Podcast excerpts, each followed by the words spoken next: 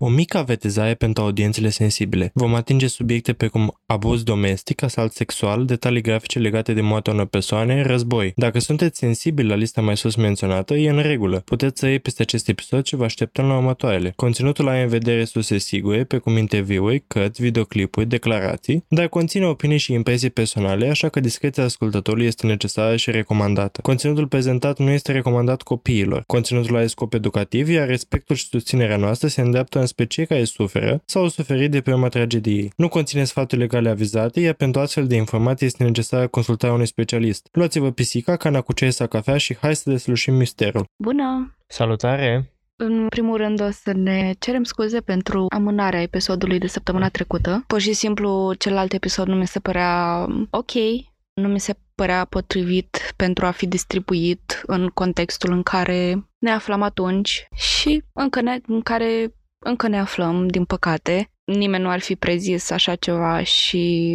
este absolut sfârșitor ceea ce se întâmplă și ne-a, ne-a dat și pe noi cu totul peste cap. Da, și sincer, fiind pe la urmă și noi ca podcast o formă de divertisment, poate educație, poate divertisment. Nu cred că ar fi fost uh, potrivit să apărăm noi cu episodul nostru în contextul în care alte persoane din vecinătatea noastră suferă, trebuie să-și părăsească locuințele și practic să-și lase toată viața lor pe care au avut-o liniștită și să plece în alte țări, să moară pentru țara în care se află și toate cele. Nu mai intru în amănunte că probabil deja la ora asta toți sunteți măcinați de acest subiect. Vă îndemnăm pe fiecare dintre voi să contribuiți cu tot ce puteți, pentru faptul că nu s-a întâmplat departe de noi ne face pe noi cel puțin să ne gândim că am fi putut fi noi în locul lor. Și asta m-a, m-a determinat să mă gândesc ce aș putea face eu pentru a-i ajuta și ce putem face noi în continuare ca și societate pentru a-i ajuta. Da, ne-am mobilizat ca și țară extraordinar de bine pentru țara în care ne aflăm, dar lăsând gluma la o parte, încă este nevoie de ajutor, încă este nevoie de transport pentru persoanele refugiate, este nevoie de traducători, este nevoie de loc unde să stea și cei care au nevoie cel mai multe de ajutor abia acum zilele astea vin și au nevoie de toată căldura noastră și de tot ce avem noi din puținul nostru. Dar trecând peste asta, iată-ne aici la un nou episod. Vom încerca pe parcursul acestui episod să îl facem cât mai digerabil în contextul uh, global în care ne aflăm și sperăm ca cât mai repede să putem reveni la formatul uh, pe care toți îl iubim, dar din păcate acum nu este cel potrivit. Sunt de acord, sunt de acord. Hai să începem. Vom vorbi despre Carla Homolka și Paul Bernardo, uh, ambii născuți în Ontario, Canada. Carla s-a născut pe 4 mai 1970, iar Paul uh, pe 27 august 1964, deci uh, Paul era cu 6 ani mai în vârstă decât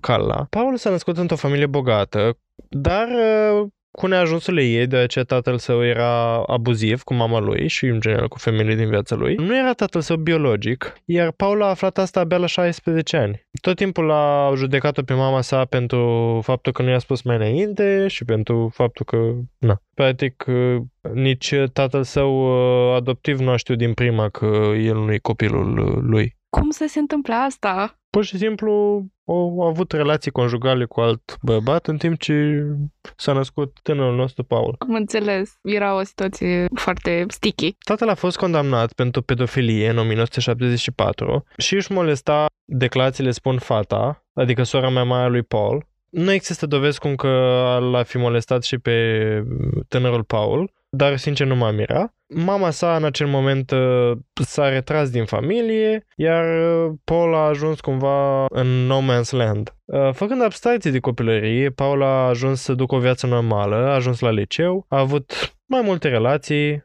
dar care nu durau. Era, practic, tiparul adolescentului în floare, cum să spun. Da, te experimentezi viața, te experimentezi viața romantică, este categoric the teenage years, anii adolescenței sunt acești ani în care te descoperi pe tine, ce-ți place, ce nu și nu mi se pare atât de anormal. Nu știu, pentru unele se pare anormal, unii cred, adică cel puțin în România, suntem încă în acea perioadă în care când ești tânăr, când ești adolescent, trebuie să înveți pentru bacalaureat, trebuie să, să stai cu burta pe carte, ceea ce e adevărat, I'm not gonna lie, este adevărat, dar trebuie să fie și această vârstă de explorare a sinelui și de, de să-ți dai seama ce funcționează pentru tine, ce nu, pe ce căi să o apuci, Da, și cu ocazia asta a cunoscut-o pe Carla uh, într-un restaurant în uh, 87. Ea, după cum ziceam, avea uh, 17 ani, iar el avea cu 6 ani mai mult șa- 23 de ani. S-au îndrăgostit, Paul era destul de abuziv, îi urma tatălui său, însă ceea ce diferențiată pe calea de alte femei a fost că ei îi plăcea să fie abuzat. După două luni, deja s-au logodit, în noiembrie 1987. Acest cuplu a ajuns să fie cunoscut drept uh, cuplu Ken și Barbie, uh, după păpușa uh, faimoasă și prietenul ei păpușă. Da, uh, și-au primit această poreclă pentru că amândoi erau de-a dreptul arătoși, adică erau doi oameni frumoși, erau, uh, arătau bine în sensul ăsta și ea mi se pare că era blondă și el avea o structură foarte plăcută a feței și de asta cei doi au ajuns să fie numiți uh, Barbie și Ken. Da, deci erau uh, tiparul uh, frumuseții de pe atunci și toată lumea din jur o vedea asta și, și imagina asta și cumva confunda frumusețea fizică cu frumusețea interioară. Și de asta foarte mult timp nimeni nu a crezut că ei a fi capabil să comită asemenea atrocități, despre care vom vorbi mai târziu. În schimb, familia Carley l-a adorat pe Paul, dar uh, ce nu știau ei era faptul că în următorii trei ani Paul va deveni un violator în serie, având un palmares de 10 fete până în 1990, 6 încercări de viol, plus alte multe asalturi. Pe 29 mai 1990 iese un portret robot al așa numitului uh, Scarborough Rapist, violatorului de la Scarborough, uh, iar apropiații, unii din apropiații lui au fost uh, înmămuriți de ce au văzut. Semăna foarte bine cu Paul, acest portret robot. Și unii dintre prietenii noi au vorbit cu poliția și a ajuns să dea probe ADN pe care le-a dat, dar era la începutul anilor 90. Iar testarea ADN încă era foarte greoaie. O să vedem că au durat aproape 2 ani să-i se proceseze probele. Uh, Între timp, cei doi s-au mutat în St. Catherine ca să trăiască cu familia Carley, să salveze bani pentru casa lor. Atacurile din Scarborough s-au oprit brusc, dar au început culmea atacului în St. Catherine. Atunci, uh, atenția lui uh, Paul uh, a început să se îndrepte spre sora Carley, și anume Tammy Homolka. Homolka. Aceasta îl vedea ca pe un frate, dar Paul era pregătit să ducă relația lor la un cu totul la nivel. Tammy era fata virgină, care Carla nu fusese niciodată, iar în scurt timp Paul pune, punea foarte multă presiune pe Carla să-i dea ceea ce nu a putut să-i dea până atunci, și anume virginitate. Putem să comentăm puțin despre cât de stupidă este conceptul de virginitate? Da, într-adevăr, uh, în contextul actual, în contextul modern, sincer nu cred că ar mai fi de actualitate virginitatea unei fete, doar în context religios. Și atunci uh, nu cred că am ajunge aici. De asta spun că, într-adevăr, uh, poate pe atunci încă mai conta, dar în mod normal nu ar trebui să contezi faptul că ai mai întreținut relații sexuale cu alte persoane înainte.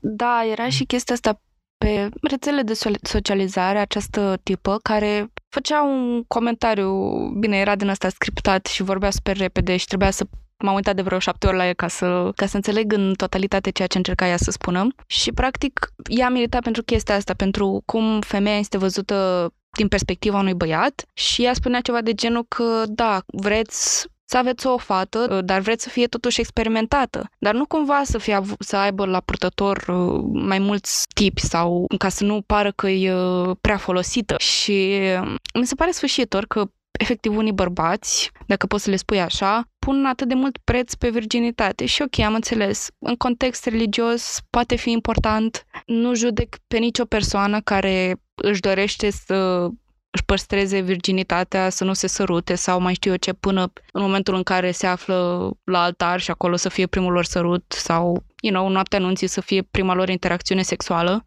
I don't have any issues with that, adică fie, fiecare decide pentru banca lui, dar mi se pare greșit în momentul în care judeci alte persoane, te comporți cu alte persoane bazat pe ceea ce fac ele sau ceea ce au făcut ele cu corpul lor, fie o decizie mai inspirată sau nu, adică e o discuție destul de complexă, dar cumva mă doare să văd cum femeia este văzută prin aceste filtre totodată contradictorii și tot odată atât de puierile.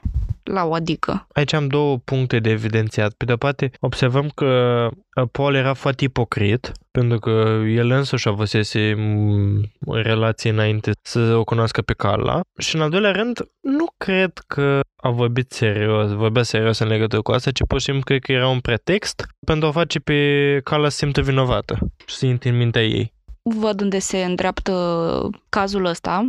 Nu cred mintea lui Paul era bolnavă, e clar. A violat atâtea fete și femei. Numărul lor nici nu poate fi spus cu precizie dacă luăm în calcul și asalturile și toate astea. Și mintea lui era atât de bolnavă încât cred că ver- vedea ideea de virginitate a, a ideea de virginitate a lui Temi o vedea ca un pin, un, cum uh, are o piesă Taylor Swift, uh, a new notch in your belt o, o nouă insignă la palmaresul lui de relații, știi? Și unii băieți chiar așa se raportează la virginitate, you know? Un fel de trofeu. Exact, exact, ca, ca un trofeu. Da, în fine, Temi, uh, ca la mușcat momeala, ca să spun așa, și îl ajuta pe Paul să o spioneze pe Temi când se dezbrăca Uh, dar la un moment dat uh, presiunea pe ea a fost așa de mare încât a decis să-l ajute să pună mâna pe însăși virginitatea ei. Auci, propria soră. Da, au înmuiat-o căp în halotan, un uh, anestetic ușor folosit în diferite formule și la stomatologie era folosit pe vremea aceea. Era un fel de, nu neapărat anestezic, cât te adormea. Acesta a fost, l-a luat cala de la serviciul ei au adormit-o și apoi Paul a violat-o de multiple ori, încurajând-o pe cale să se alăture și filmând toată scena. La un moment dat, Temi a început să se trezească, a vomitat și s-a necat cu voma ei. A sunat la ambulanță și atunci acești uh, cuplul uh, din Paul, Paul și Carla au sconit povestea cum că Tam era această adolescentă sălbatică, că îi plăcea să petreacă toată noaptea, să amestece droguri și alcool Așa că au luat-o pe teme la spital, dar din păcate a doua zi aceasta a murit în ajunul Crăciunului. Moartea a fost clasată ca accident. A apărut uh, uh, pe fața acesteia la un moment dat o asură de la halotan de pe față, dar aceștia doi au zis că era de la capetă în timp ce o resuscitau. S-au mutat la casa lor, după acest caz, în alt oraș, dar au început să violeze fete împreună, mai ales vegine aici e importantă relația dintre cei doi. Spuneam că ei plăcea să fie maltratată, să fie abuzată de către Paul. Ea îl numea regele ei, el o numea pe ea sclava lui și era cumva duo acesta toxic. Există și o patologie numită hibristofilie, ceea ce înseamnă că o persoană este excitată de comportamentul sexual violent și abuziv al partenerului. Și acesta pare fi cazul uh, Calei, pentru că ea chiar uh, era ok și îi plăcea acest comportament al lui. Între timp, rezultatele testelor ADN încă nu veniseră, iar asta e cam dat curajul lui Paul. De obicei, când criminalii ies din secte de poliție fără cătușe la mâini, sunt și mai încurajați să-și continue comportamentul deviant și așa a fost și cu Paul. Pe 7 iunie 1991, Homolka Kala a invitat o fată de 15 ani cu care se împrietenise la un magazin de animale de companie cu 2 ani mai devreme, cunoscută sub numele de Jane Doe, pentru că nu a fost identificată niciodată, apare doar în mărturii, pentru o seară de fete au, a chemat-o la ea. După o seară de cumpărături și de luat masa, Homolka a dormit-o pe,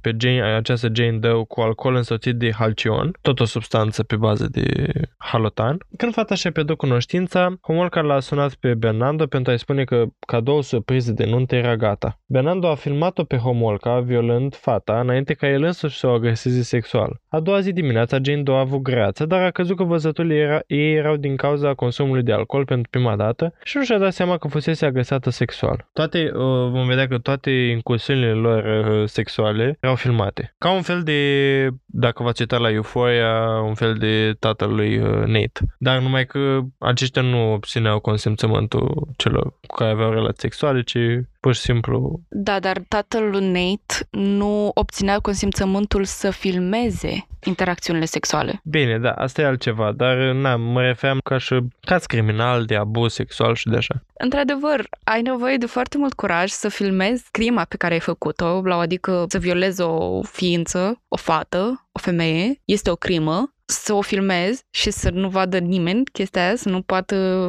fi descoperit, eu știu, la o percheziție de casă cu un mandat de percheziție. Astea s-ar fi găsit categoric de câte ori, câți criminali n-au fost descoperiți, că la un, o percheziție, doar pentru că erau suspecți în anumite crime la o percheziție de, de locuință, au găsit asupra lor materiale diferite și așa au fost uh, găsit vinovați. Asta cumva întărește încrederea de sine pe care ar fi trebuit să o aibă Paul și Carla în punctul ăsta. Deja amândoi sunt uh, criminali, parteneri în crime. Este într-adevăr o încredere mare pe care o au asupra lor și poate fi doar în beneficiul uh, autorităților care încearcă să descopere cine conduce aceste atacuri. Da, după cum spuneam, uh, începeau să prindă curaj pentru că se credeau imbatabili, credeau că nu pot fi prinși. Rezultatele testelor de neto nu veneau și credeau că nu i-au prins și credeau că practic nimeni nu le poate face nimic și practic de ce să nu-și filmezi, să mai vezi și acasă. A doua zi în august, în același an, uh,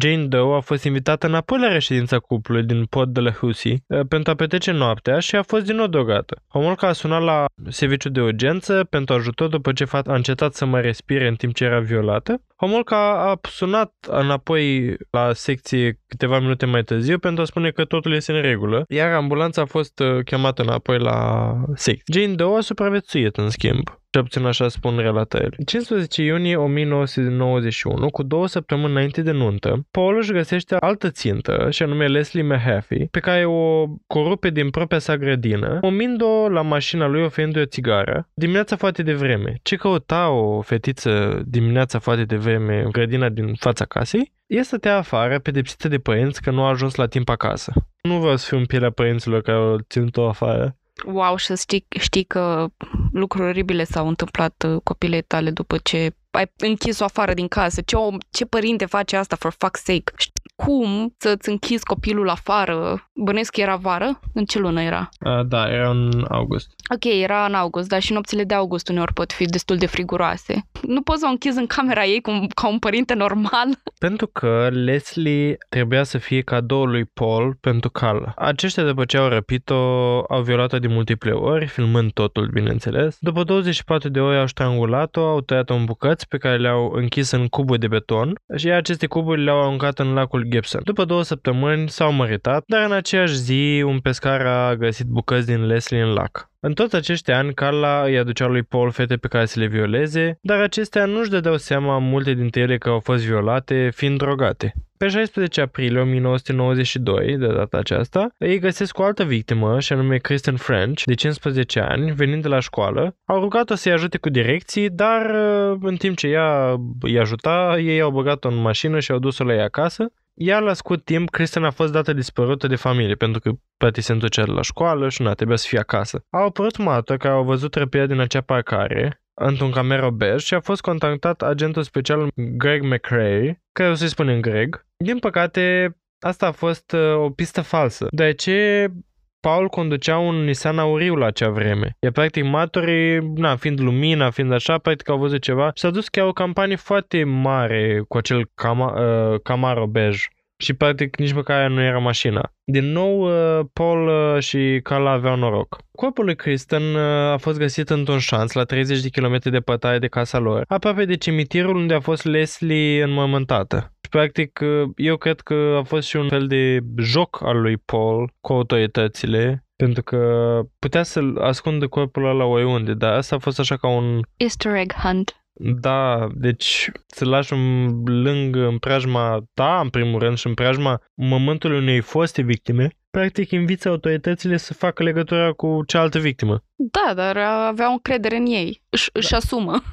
da, din nou și faptul că vedeau în reclamele alea cu Camaro bej uh, cât de puerile polițai și așa, pur și simplu erau din ce în ce mai curajoși. După cum ziceam, Paul era abuziv cu Carla și o bătea din ce în ce mai tare. Odată a băgat-o chiar în spital și, după cum spuneam, pe Carla nu putem spune că o deranja foarte mult chestia asta, considera că e ceva normal. Din nou, este foarte important să menționăm că aceasta este o patologie din partea Carlei, adică ea era excitată în momentul în care era bătută, nu este o chestie normală, iar dacă întâmpinați astfel de probleme în, în casele voastre, categoric trebuie să raportați chestia asta, că nu este ok, nu este normal. Și nici pentru Carla nu este normal așa ceva, dar din nou, ea a trecut printr-o patologie în care mai mult de atâta nu, nu știa să facă, nu putea să facă. Da, o să vedem că până la urmă și declarațiile Carlei sunt cumva contradictorii. La un moment dat o să vedem și de ce. Dar uh, este un moment uh, foarte important din parcursul acestui caz și anume venirea după 2 ani de la recoltare a rezultatelor ADN. În sfârșit. Bineînțeles că s-a făcut conexiunea cu criminalul din Scarborough și cu toate cazurile care au fost uh, atribuite lui Paul. Carla în acea zi tocmai se întorsese din spital și se gândea să-l părăsească pe Paul, spune ea, dar au venit doi polițiști ca să o întrebe de abuzul pe care l-a suferit. În schimb, acei polițiști uh, erau cunoscuți în media ca fiind cei ce se ocupau de cazul lui Paul, cazul uh, violatorului de la Scarborough, însă ei nu au întrebat nimic de asta, dar prin această vizită pe care i-au făcut-o, i-au transmis cale că știu cine este violatorul din Scarborough. Și cumva i-au transmis mesajul cum că they have her back și că pot să vorbească despre asta de până mătorie. Ei nu știau că ea a fost uh, complicea lui în toate crimele și că tot ce a făcut au făcut împreună aproape, cu mici excepții. Primele dăți când au, când în fine Paul uh, făcea loviturile și viola da. uh, victimele sale, primele dăți Carla nu a fost uh, de, de față, dar uh, din câte ai relatat tu, ea a început să fie complice după moartea surorii ei. Adică inclusiv. În, inclusiv. Da. Uh, ea după acest interviu, Carla a cedat, după cum se și așteptau închetatorii și măturisește totul familiei de frică că poliția deja știe, a admis însă că a fost fățată de Paul, care o abuza, a fost de acord să depună măturie împotriva lui Paul numai dacă sentința era redusă. Ea a primit o sentință de 12 ani pentru mutilarea a două, a două dintre victime, dar nimic pentru sora sa Tami. Iar acest uh, pact făcut uh, de anchetatori cu Carla s-a numit uh, pactul cu diavolul pentru că vom vedea că practic a avut aceeași uh, implicare în caz ca și Paul. Numai că Paul avea încărcă mai multe violuri înainte. Uh, da, dar uh, la un moment dat se cuplează, da, atâtea pedepse cu închisoare pe viață încât nu mai contează că ai 5 vieți. Mai sunt unii care primesc câte 500 de ani de închisoare. Da, mult succes. Paul a pledat nevinovat la tot însă, dar într-un final au găsit înregistrările care îi arătau pe cei doi desfășurându-se. Dar pentru Carla era prea târziu. Pactul cu diavolul deja a fost făcut. Uh, iar anchetatorul a decis să nu facă apel la decizii. Închisoare pe viață, asta a primit uh, Paul. Ea pe deasupra a fost declarat în Canada titlul ăsta de Dangerous Offender, atacator periculos. Iar asta îl face cumva să nu-i fi dat dreptul la ieșire mai devreme, nu avea posibilitate de recurs sau de ieși pe bună putaie în Canada. Carla Homolka este acum liberă, în 2000 și ceva a ieșit, și are un fiu. Ea, în schimb, are niște condiții pentru că este liberă. Pentru că după ce au aflat toate astea, nu au putut să o lase pur și simplu să plece. Și normal. Ea trebuie să spună pe poliției adresa ei de acasă, adresa la serviciu și cu cine locuiește a fost obligată să anunțe poliția de îndată ce oricare dintre cele de mai sus uh, s-a schimbat. A fost de asemenea obligată să anunțe poliția cu privire la orice schimbare a numelui ei. Dacă plănuia să fie plecată de acasă mai mult de 48 de ore, trebuia să dea un preaviz de 72 de ore. Un fel de arest la domiciliu, da. cam îmi, îmi dă cam aceleași vibe-uri. Adică da, au... că putea pleca oriunde voia ea. Bine, în mod normal, cei în arest la domiciliu nu au voie să facă nici asta. Depinde de țară și depinde de câți bani au în buzunar. Dar uh, arestul la domiciliu clasic, cel puțin din America, este acasă și numai acasă. Sau în perimetrul casei, cumva ai voie să iasă în grădină, să iasă în curte din spate, dar... Uh, Doamne ajută să ai grădină. Ea nu a putut să-l contacteze pe Paul, pe familiile lui Leslie Mahaffey și Kristen Friends sau pe cea a, a femeii cunoscute sub numele de Jane Doe sau cu orice criminal violent. I se interzis să fie cu persoane sub 16 ani. I se interzis să consume alte medicamente decât medicamentele liberate pe bază de rețetă. I s-a cerut să continue terapia și consilierea psihologică. A fost obligată să furnizeze poliției o, o probă de ADN. După cum ziceam, ea este un exemplu clasic de hibristofilie și nu încerc să-i găsesc scuze, dar uh, este un comportament uh, asemănător uh, sindromului Stockholm, uh-huh. despre care poate știm mai multe și anume m- faptul că te îndrăgostești de persoana care te abuzează sau îți face rău. Și da, semnatul băie există și trebuie conștientizate și trebuie tratate din timp. Iar pentru asta trebuie să, după cum ziceam, să le conștientizăm și să le descoperim uh, încă din fașă. A apărut și un documentar pe care vă încurajez să îl vedeți cu toții și parte din, din documentarea pentru acest caz a fost făcut din acest documentar și anume Cala A Pact with the Devil, pact cu diavolul. După cum ziceam, e uh, numele dat uh, pactului pe care l-au făcut anchetatorii cu Cala pentru a-l da îngăd. Clar era conștientă că abuzul prin care trecea nu era ok și nu era ok. Și a folosit asta în beneficiul ei. E pur și simplu wow cum și-a jucat cărțile. A avut un avantaj și l-a folosit atât de tacticos și atât de perspicace.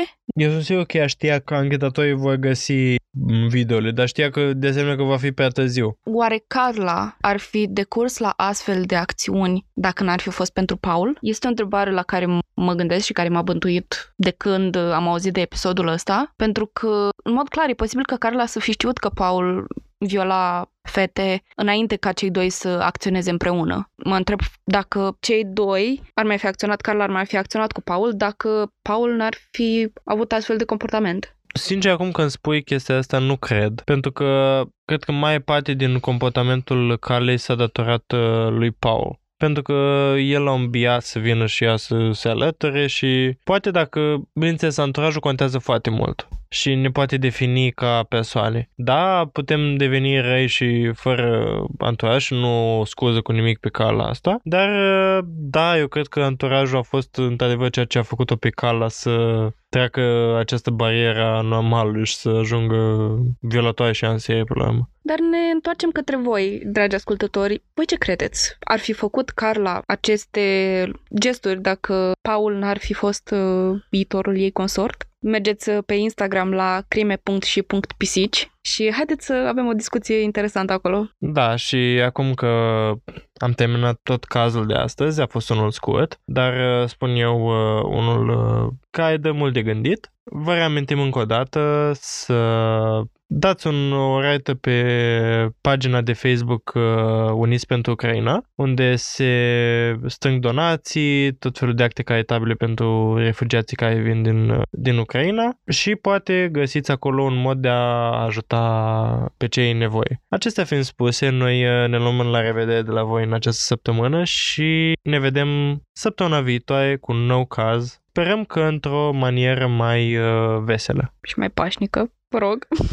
Următorul episod va fi deja în martie. Episoadele din martie vor fi dedicate femeilor din uh, sfera true crime, populare pentru atrocitățile pe care le-au făcut și vom avea o gamă largă de mame toxice și bunicuții ucigașe. Așa că vă așteptăm înapoi aici pentru a cunoaște aceste tipologii. și pentru a scăpa puțin din, uh, din uh, realitate. Acestea fiind spuse, Pric și cu Călți vă salută și, și noi împreună cu ei și v-am pupat. Pa!